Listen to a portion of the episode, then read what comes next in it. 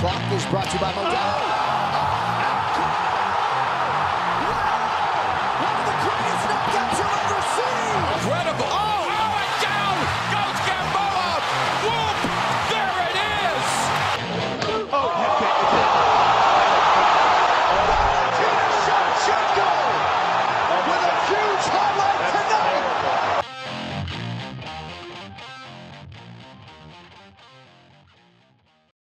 What up, brothers? Welcome back to Throwing Hands. It's yet episode ninety-one, if I'm not mistaken. Lots to talk about here. Daniel, how you doing?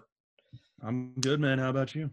I'm chilling. I'm chilling. We're just going to start it off with the first bout of the night in the early prelims on U F C Fight Pass.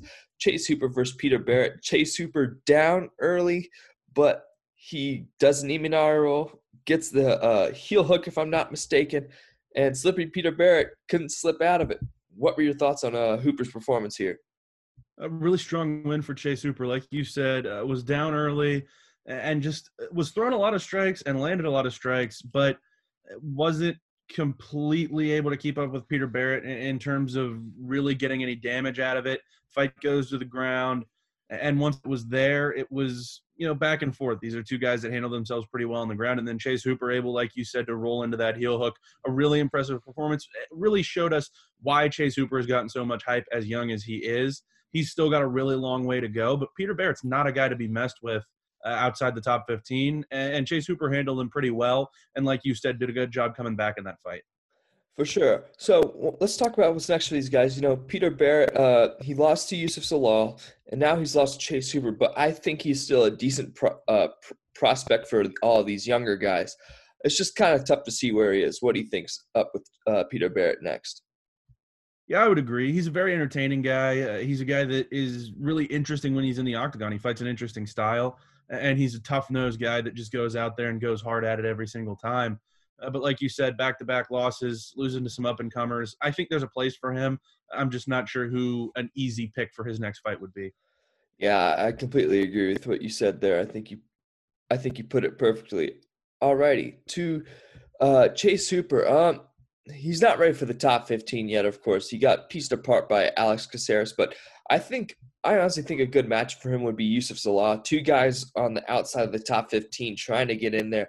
I think that's the fight to make. And these are two guys that are both very young, and a lot of people hype them both up. I love them both. What do you have to say?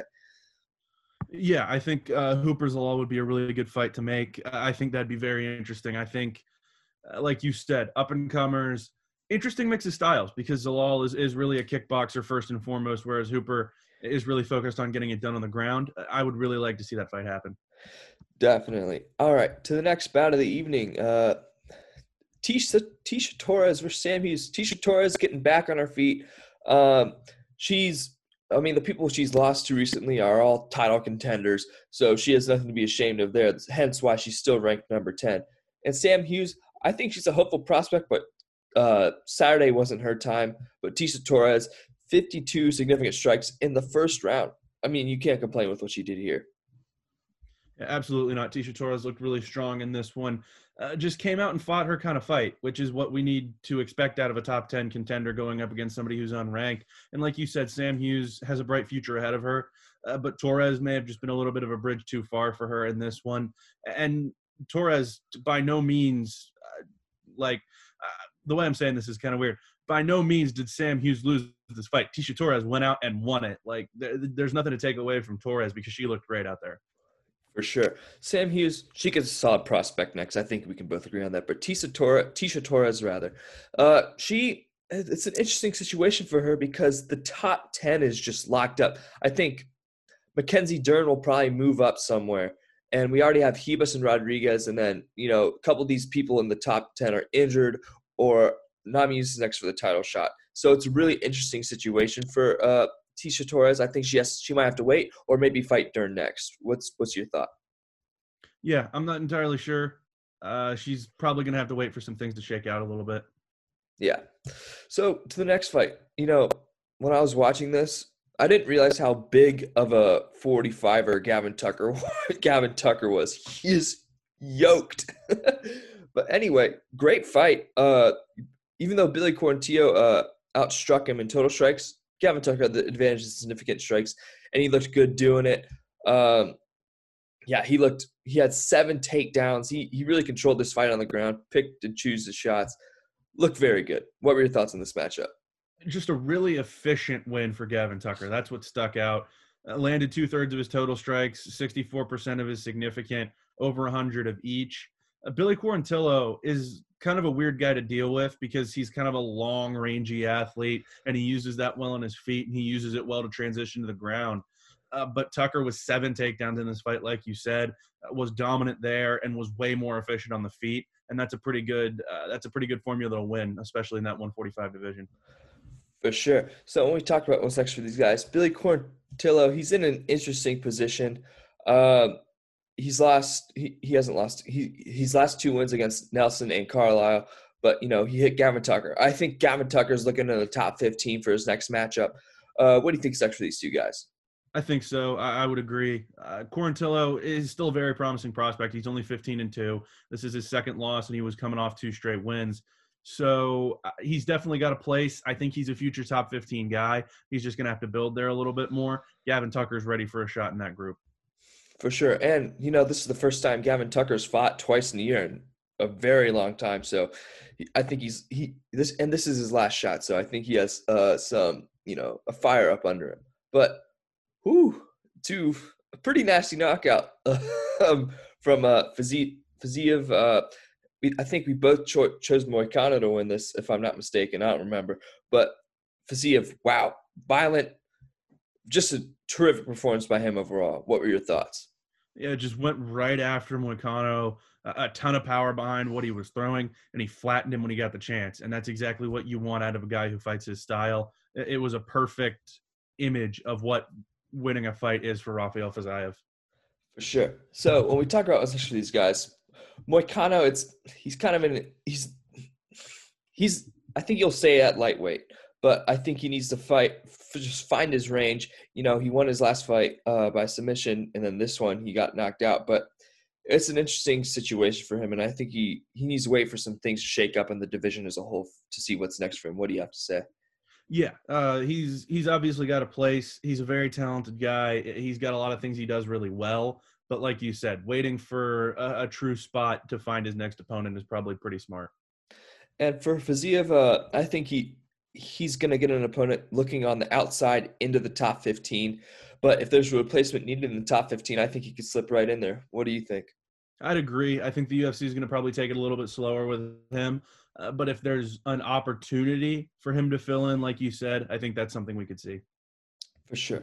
All right, to the featured prelim of the night, Cub Swanson versus Daniel Pineda. Cub Swanson brought the hammer down on Pineda.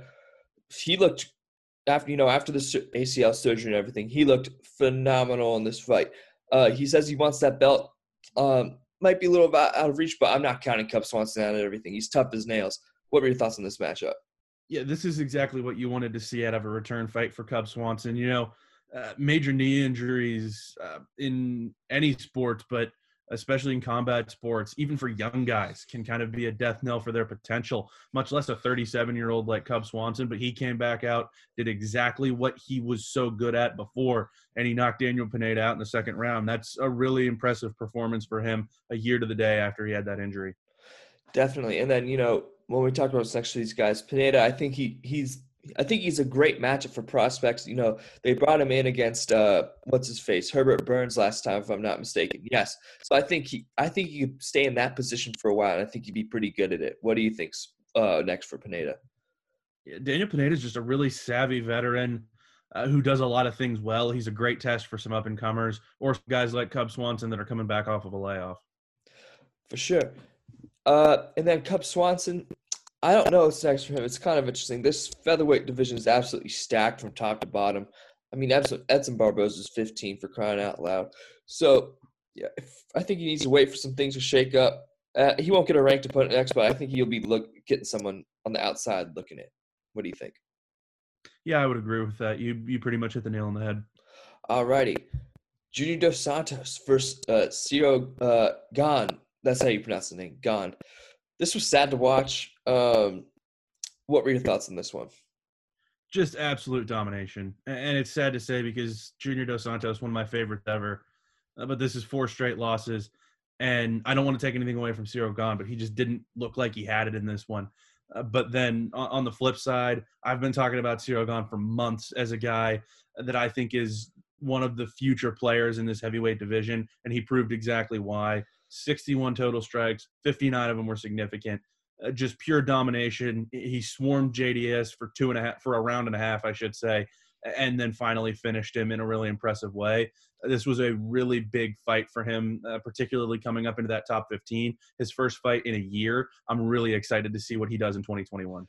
Yeah, and I said I said in the last podcast, Dos Santos' experience would be too much, but I mean, Ciryl Gane, he seventy-four percent of his strikes landed. That was that blew my mind. He he just looked incredible the whole fight. And like you said, I, I do believe he is the future for this division. I mean, he's he's, he's the prototype for the modern heavyweight with what he does. Ex- you put it perfectly. I'm not going to add anything to that. So what's next for these fighters? I think Dos Santos should retire. Four losses in a row, all by knockout. They've all been kind of brutal too. So I really don't want to see him fight again. He's a legend. We all know that. He's one of the best heavyweights to ever walk. Fought for the title five times. One, I mean, he's. I think. I think this. He should close the book on his career. What do you think? Yeah, he's a surefire Hall of Famer. I'm not necessarily sure it's something I would want to see, but if he does want to keep it going, I could see the the, the U F C moving him into more of a role like we saw the last few years out of Fabricio Verdum, where he, he's out there, he's fighting some older guys, he's getting rematches with some of the guys that were, he was in his prime at the same time as. Uh, he's he's kind of having some of those dream fights as some older guys come into the U F C. I'm not sure I would want to see that, uh, but if he's going to stick around, I think that would probably be the best role for him. You know, perfectly put. Now, for Ciryl Gane, it's, it's interesting for him. I think he'll obviously get a top ten opponent next, but a lot of it is locked up. I, I know uh, Blades and Lewis are going to fight sometime next month, if I'm not mistaken. Uh, Rozenstruik, I don't think he, does he have an opponent? Off the top of my head, I don't think so. Yeah, I don't think so either. Overeem and Volkov are fighting. Uh, uh, and Ganu's getting the title shot next. Uh, Dos Santos he beat. Uh, Abdul uh, Abdul Rock. I always get that name. Chimaev. We'll just go with Chimaev. I don't. But I think he deserves someone so much higher than that because of his level. So I screw it. I think put him against Rozenstruik. Just two big guys going at it. I. I'm, I'm all in on that one. I think that would be great. I think that'd be super entertaining, uh, particularly because uh, Gane is is really interesting uh, with what he brings and how he matches up with really anybody in the top ten. Uh, but it, really interesting, uh, something coming out of that fight. He's honestly just saying he's ready for anyone, anywhere. Uh, so he's he's not going to call anybody out. He just says, uh, you know, bring him somebody to take on, and, and he'll fight him. So I think anybody the U F C puts in front of Ciryl Gane, he's going to take a shot at, and it's going to be really interesting when he does. You know, I think I think this is a good place to close the book on that one. I mean, he's he's so talented. But, woo, Kevin Holland versus Jacare Souza. Kevin Holland taking it to him on the ground. I, I got out of my seat and I screamed when he hit him from the on his from on his back with a hammer fist. Fighter of the year, in my opinion. I can't. I don't think you can dispute that. Well, you can with Figueiredo to an extent, but we'll talk about that later, obviously. But, wow, what were your thoughts on this one? Our guy's going places, man. I've I've been talking about Kevin Holland ever since his first fight of twenty twenty, and I'm ready to keep it going. The trailblazer, he's in the top fifteen. He's going to keep going up in twenty twenty-one. He dominated. Uh, he, he took Jacare Souza to the ground and tried to tap him. He tried to tap out Jacare Souza, and then he knocked him out. Come on. What are we what are we talking about here? Who does that? Who who does that? And he talked trash to him the entire time. Kevin Holland is he's so good. He's so talented. He he's extremely well-rounded. I get that he's been knocking people out, but he's so confident in his Brazilian jiu-jitsu that he tried to put a guillotine choke on Jacare Souza and almost did it. So, uh, yeah, I, I, I don't know what to say. Kevin Holland is is going to do so much in twenty twenty-one. He's my fighter of the year for twenty twenty. Yeah, I, I mean, when you're uh, black belts under Travis Luter, I think I think you have every right to try and submit Jacare Souza. I mean, he's – I was – that's the – I, like, threw my headset off – I threw my headphones off, and I'm like, oh, my gosh, this is nuts. He's just so good. He's he's so good. But let's talk about what's next for these guys. Jacare Souza, um, you know, he, he – I was reading some something the other day.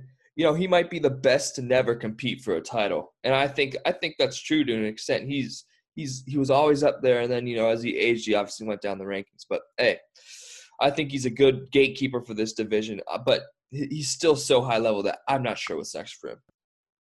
Yeah, neither am I. He's definitely got a place on the roster. No reason to to take him out of that equation. Uh, but, yeah, no longer a top fifteen guy, but still an all-time legend with what he's able to do. And as for Kevin Holland, um, you know, before uh, what's-his-face, Souza went up to two oh five to fight uh, what's-his-face, uh, Blachowicz. He was ranked at number twelve. So, he, you know, Holland pretty much beat a top ten guy. But when we talk about middleweights, it's an interesting situation. I think I think uh, – Hermansson's the next guy for him. I think that's still the fight to make. You know, they were scheduled a week ago, and I still think that's the fight to make for the two of them. I think that'd be a great matchup. What do you think's next for Holland? Yeah, I think so. I think there was some concern going into that fight that Kevin Holland maybe was pushed a little bit too hard and that Jack Hermansson may be a step too far for him, but I don't think that at all. I wasn't personally somebody that thought that, but I think he answered a lot of questions about his viability as a top ten guy with this win, and I really want to see that fight against Hermansson. For sure. All right, to the next bout of the night. Uh, it was a good fight, but I was disappointed. I want to see some grappling. But Mackenzie Dern, you know, she's really cleaned up her boxing over the past couple years, uh, months rather even. She looked great against uh, Jean Jean Jean Jadoba, however you pronounce her name. She was she looked good too. But this was a great matchup. I enjoyed this one. What were your thoughts on it? Yeah, really entertaining, and it just proves that Mackenzie Dern is developing into a true player in this division and that she really is, I would say, legitimate top ten and going to push for title contention maybe through twenty twenty-one into twenty twenty-two, uh, depending on how often she fights. She's looked so good in twenty twenty. Uh, she, in my opinion, it has made some of the most progress of any female fighter uh, throughout twenty twenty, and I'm really excited for her in twenty twenty-one. Uh, it just seems like I, I'm saying that about so many people on this card uh, that they had great twenty twenties and that they're going to vault even higher in twenty twenty-one. And Mackenzie Dern certainly falls into that category. Yeah, for sure. So when we talk about this for these, for these girls, uh, Virna, um, interesting situation for, I think she's still a very high level fighter. Um, I enjoy watching her. I think she'll get some of top fifteen next, but uh, this division's stacked and it's kind of stagnant right now. And I think Angela Hill still might be looking for a fight. So that might be the fight to make. What do you think? Yeah, that'd be a really interesting one, a good mix of styles. I think that would be a good one to make. And I think, Dern, I think we talked about Tecia Torres, but I think she has to wait for some things to shake up. Uh, what do you think? Yeah, you, you could make that fight right away. I'm not necessarily sure that's what the U F C would want to do. So wait for some things in that top ten to, to move around a little bit, see who falls where, and then figure it out from there. For sure. All right, to the co- – this hurt to watch. I think it showed – Uh, Ferguson Oliveira, for you guys listening. Um, this showed that Oliveira is a player and Tony Ferguson is out of his prime. I think it hurts me to say I love Tony Ferguson. He might be my favorite. But Du Bronx looking good. Dude, what were your Oliveira thoughts on this one? Go. He can. He can go, man. That armbar, I mean, Tony Tony Ferguson's tough as nails. Do, do you know what the injury report is on that by chance? Uh, I was just about to, to figure that out as we're wrapping things up here, so I, I will find that out for us. Great. But on the feet, he dominated. Then he took him, to, he slammed him on the ground multiple times. But I don't, it was, uh, it, it, it's tough to talk about because I love Tony Ferguson so much. But Charles Oliveira, uh, let's talk about what's next for these guys. Tony Ferguson. I don't know. I, Paul Felder, I think that's a good one to make. What do you think? I think that would be really fun. Uh, that would be uh, really, really interesting, and I think that'd be a, a fun a fun match to make, I think. For sure. And then Oliveira, I say give him the next title shot. I'm not even going to joke. I think I think he's I think he's ready, seven in a row. Uh, no, eight in a row, rather. And then he dominated the guy who's been at the top of this, of this division for for the greater part of the last decade. So I think give him the title shot, or give him Gaethje and then the title shot. What do you think? Uh, yeah, I think that would be certainly uh, something to look at. He's he's ready to be a legitimate title contender in this division. I don't think there's any questioning that after after this last fight. And what he was able to do with Tony Ferguson, just absolutely destroying him in that time, uh, proves that he is ready for that. And just an update, there's there's not really any updates officially on Tony Ferguson's status, nothing nothing concrete for as far as uh, any injuries coming out of that fight. All righty, good to know. Uh, to the main event, um, surprises all around here. Deiveson Figueiredo retains his title, um, doesn't defend it. He, draw against Brandon Moreno. I don't agree with the draw personally. I thought Figueiredo eked this one out, but what a fight. If if you said Moreno won, I can't necessarily argue with you, but what a fight. I I was I was speechless during the whole thing. I was like covering myself up like, "Oh my gosh." What were your thoughts on this one? If it were not for probably the greatest women's fight of all time taking place this year, this is by far the fight of the year. But it, there's actually some competition for it. These two guys for five rounds just went at each other, and everything that Figueiredo had for Brandon Moreno, he was able to counter it one way or another. They both threw around two hundred fifty strikes. They both landed right around one forty to one fifty. Uh, I mean, these guys were just uh, – it, how many times did it seem like somebody was going to get knocked out in this fight? Many. I mean, legitimately. How many times did it seem like somebody was about to end up on their back, and then they just got up and kept going? It, it's it's insane. I mean, you texted me after that uh, with, with the draw and everything, and, and I think my response was just, I have no words. Yeah, that's what you said. This was so amazing. It was just – a lot of times on this podcast, I talk about, like, the art of what mixed martial arts is and, and how – technique and strategy goes into this, and how much those are the fights that I love to watch, and that's exactly what we saw here. Uh, that was, and I don't know, Moreno's twenty-seven, if I'm not mistaken. Yeah. Iron chin, man. I thought he was going to be out after many of those shots from Figueiredo, and Figueiredo, I thought he was going to be gone after when uh, this moment in the fourth round where he started to stumble after a head kick, if I'm not mistaken. It was just, whew, I think. I'm calling for an immediate rematch personally. I th- I think that's the only yeah. fight to make. I mean, unless the U F C wants to make a money fight with Cody Garbrandt when he's healthy, this is what you have to do. Yep. All right. To news, uh, Yoel Romero siding yes. with Bellator. Woo! Uh, he's going to rip some arms off. And he's going to light heavyweight. He's going to fight at two oh five. There's going to be so much power. It's going to be amazing. I can't wait.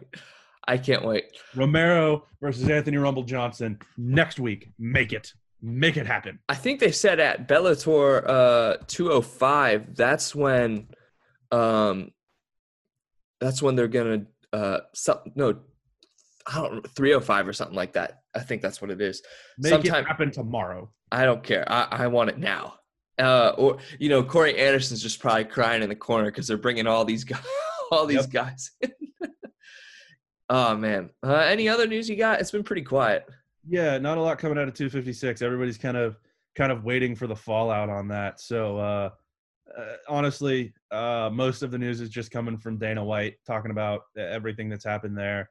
Um, yeah, not a, not a whole lot. Stephen Thompson complaining about Khamzat Chimaev getting such so many opportunities so early, but I mean, what are you going to do with that?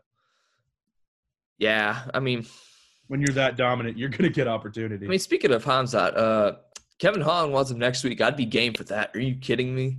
Jeez. I mean, uh, uh, Kevin Holland, I love that guy.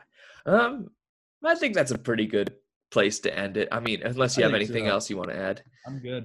All right, that'll be that'll do it for this episode. This was ninety-one, if I'm not mistaken. We'll see you guys for the last preview of the year uh, coming out Friday uh, for t- Fight Night Thompson versus Neal. Uh, peace out, everybody.